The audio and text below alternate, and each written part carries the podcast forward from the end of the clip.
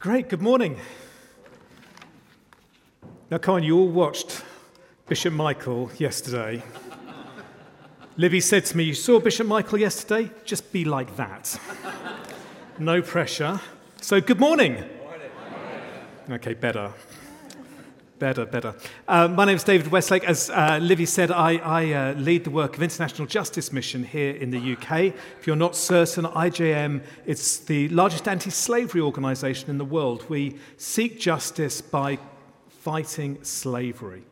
That involves rescuing people held captive, and it involves prosecuting or working with the police and the justice system to prosecute those who are slave traders and slave owners all of which sounds very heavy, doesn't it? And I used to loathe coming to services where people like me were speaking because I knew they were going to make me feel bad and it was going to cost me money. So I make two promises for you at the beginning. One is I'm not going to try and make you cry. And the second is I'm not going to ask you for money. We can all relax. It's going to be worse than that. I'm going to ask you for something far more expensive than money. I'm going to ask you to join us on the front line of the fight to end slavery by using your time and your prayer life. Far more costly.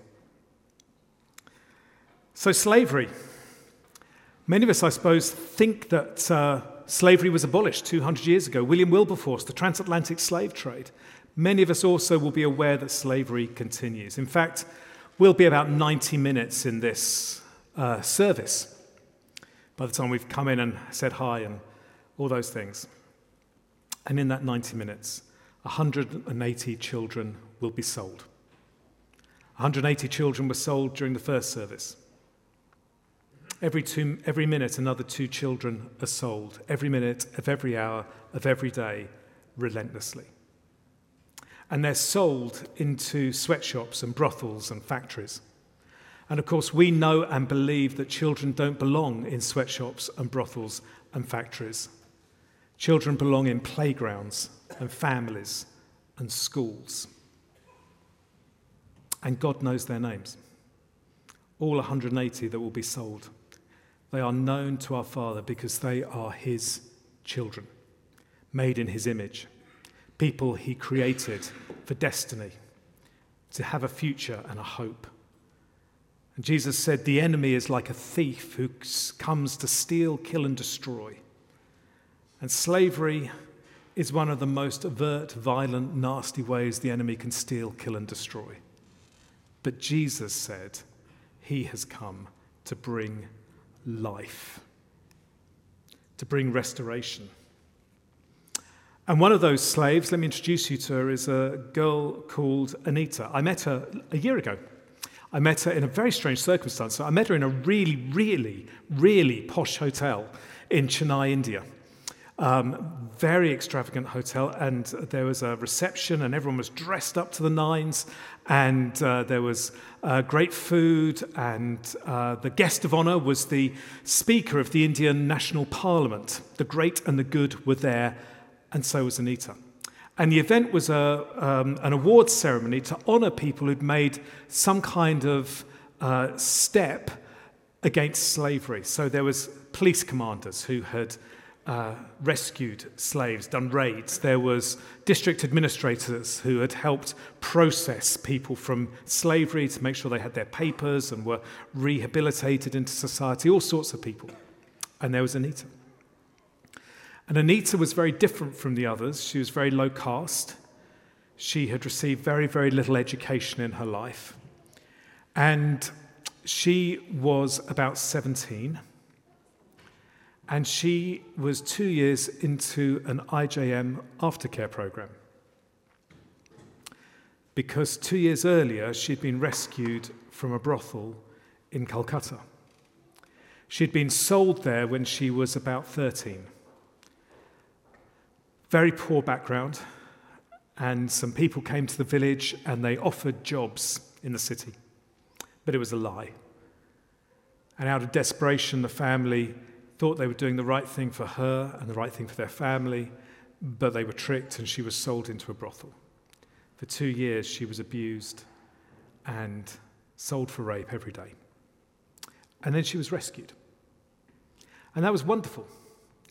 But even more wonderful, or as wonderful, through that two year process, she found God and God found her. And God introduced her to who she really was all over again. And God restored the image that He had made her to be. He restored her sense of destiny. And she had decided that she wasn't just going to scurry away and try and get on with life and forget about this awful abuse. She wasn't going to hide from the shame.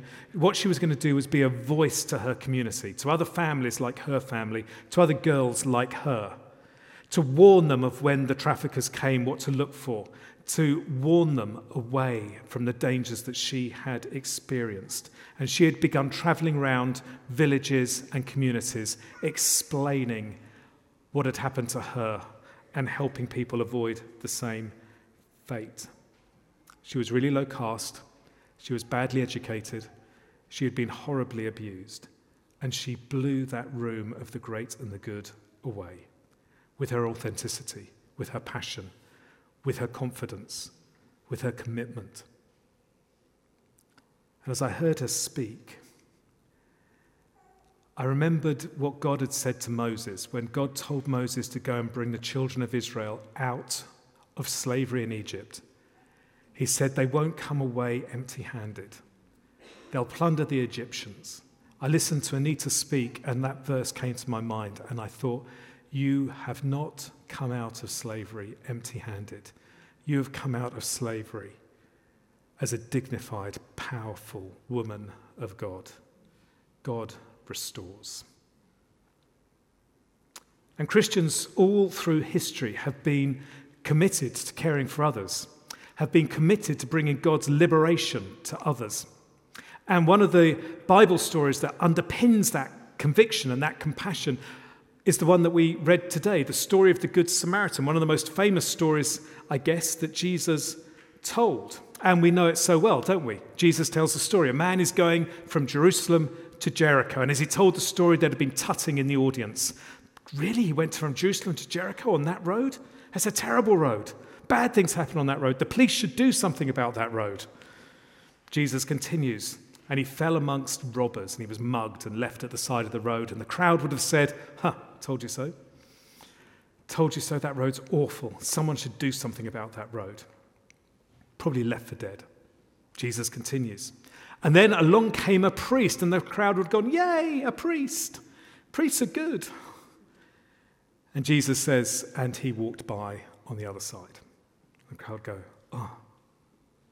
Then Jesus said, But then a Levite came, uh, came along, and the crowd would have gone, Yay, a Levite! They're good. They work really hard. Priests, who knows what they do? Levites work really hard. They do all the hard lifting the Levite will sort it all out. And Jesus says, and the Levite walks by on the other side. Oh. And then Jesus said, and then a Samaritan comes along. And at the mention of the word Samaritan, some in the crowd would have groaned, and others would have spat on the floor. They'd have murmured to themselves, A Samaritan, that's all this poor man needs. Samaritan probably finish him off because the Jews and the Samaritans hated each other. And then Jesus delivers the punchline that we all know because it was the Samaritan who acted compassionately. It was the wrong person, it was the unqualified person, it was the despised person who went out of their way to show love. And of course, Jesus didn't just tell this story because he fancied telling a story. He told the story in response to a question. We read it. Some teachers of the law, trying to catch Jesus out, came and said to him, What do we do to get eternal life?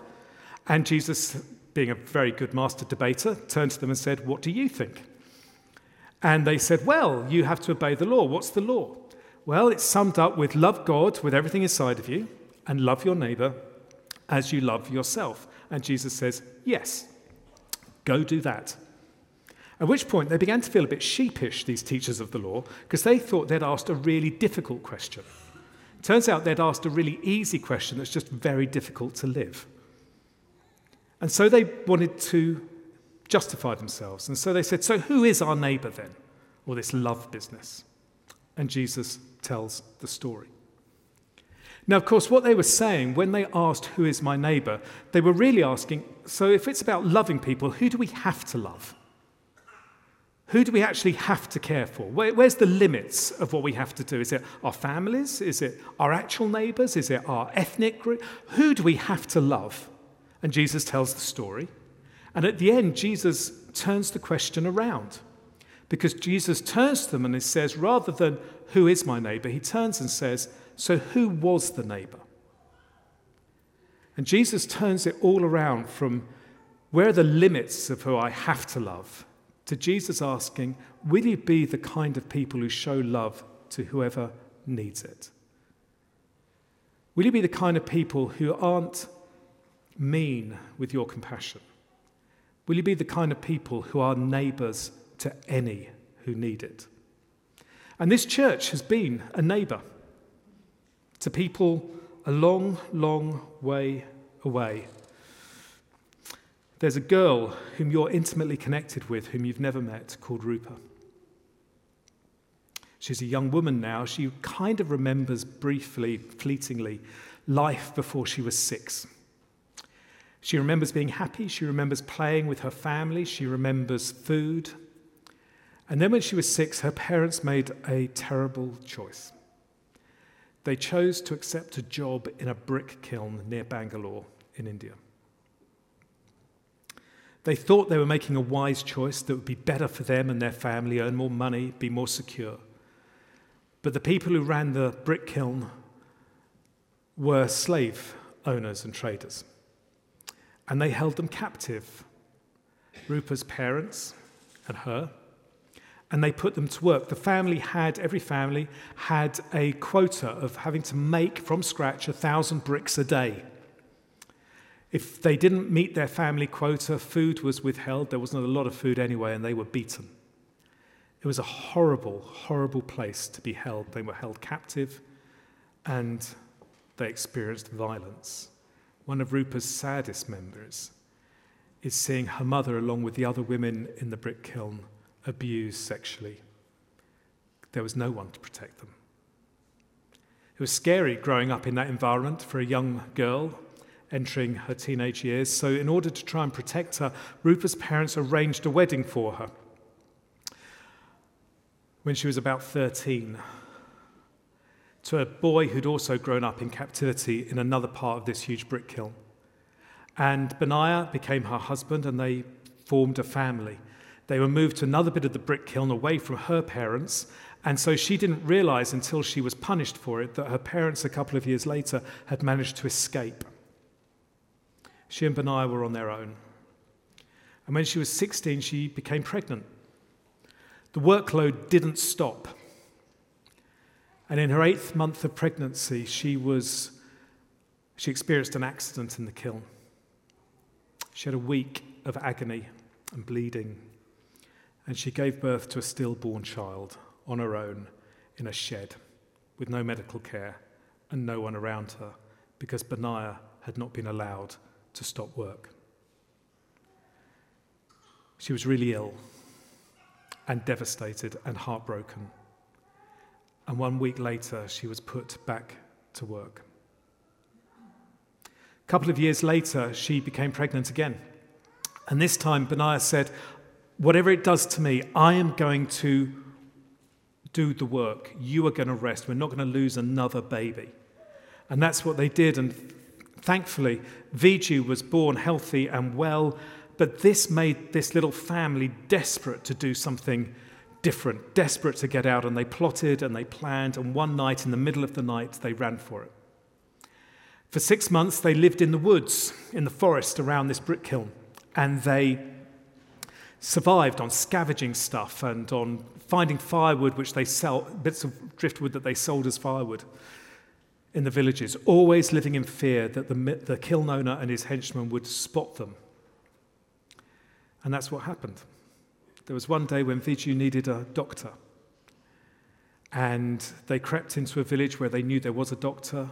Benaiah safely got Rupa and Viju to the doctor's house, and he went off in search of some food for them. But they'd been spotted. And the kiln owner and his henchmen came and grabbed Rupa and Viju and took them back to the kiln where they were put back to work. Benaiah, as you can imagine, was devastated. He came back and his wife and child were gone. Beside himself, he began searching for them out in the open, not afraid anymore, but just desperate. Unfortunately, he ran into some international justice mission staff and they calmed him down and they looked after him and they got him to make a complaint, you know, make a report. And they started working with him and the police to build the evidence for what was going on in this brick kiln. And they built the evidence and they got the police to decide to raid it. And they raided it. And they freed lots of families in captivity, including Rupa and Viju. A year into their aftercare program, Benaiah and Rupa and Viju are settled back in their village. Benaiah's got a job in a factory that pays the right rate. Rupa is able to look, be at home and look after Viju, and she's learning dressmaking skills so that she has a trade for the future. And together, at the weekends, they go and share their story in the villages around to warn people of what can happen. The kiln owner is still being pursued through the justice system. It will be some years, but relentlessly, IJM will not give up. I told that story because you had a role in it. And your role was the Good Samaritan because you partner with that bit of IJM's work. And money from this church helps pay for those investigators, for those lawyers, for those social workers. You didn't walk by on the other side. This is personal to me. You see, 13 years ago, I was in another part of the world. I was in Chiang Mai in Thailand. I was working with, I was international director of Tearfund, and I was working with Tearfund partners there. And I was walking, it was about seven o'clock at night. I was walking down a brightly lit street in the center of the city with a female colleague. And a young girl came up to me and asked me if I wanted to have sex with her. Her opening price was the equivalent of seven pounds.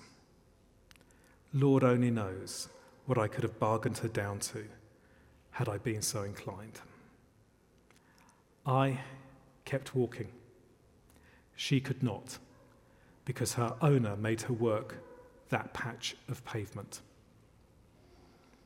I couldn't get her out of my head. I had an intellectual knowledge of trafficking and slavery and exploitation and abuse, but now I had a brief encounter with a person. Tearfund at the time didn't really do much work in that kind of space, but I knew the partners I was working with in Chiang Mai did, and so I talked to them, and I, had, I suppose I had some kind of romantic notion that we could find that girl. We didn't find that girl.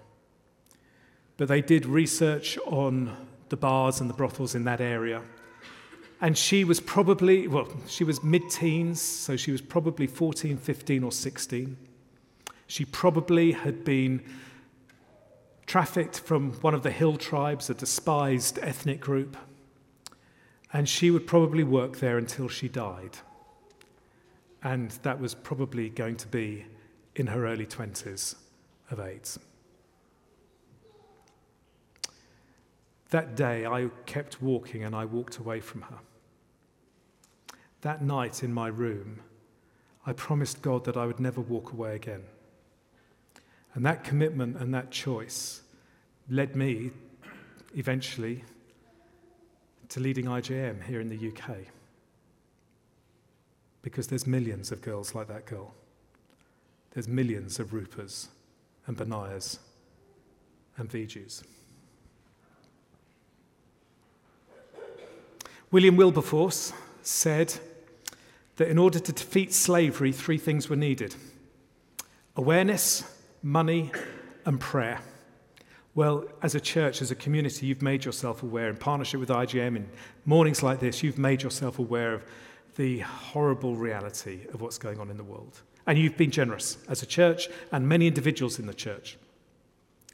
So I'm asking you for prayer. I'm asking you for prayer. If we're going to knock on the doors of sweatshops and brothels and factories, we surely need to first knock on the doors of heaven.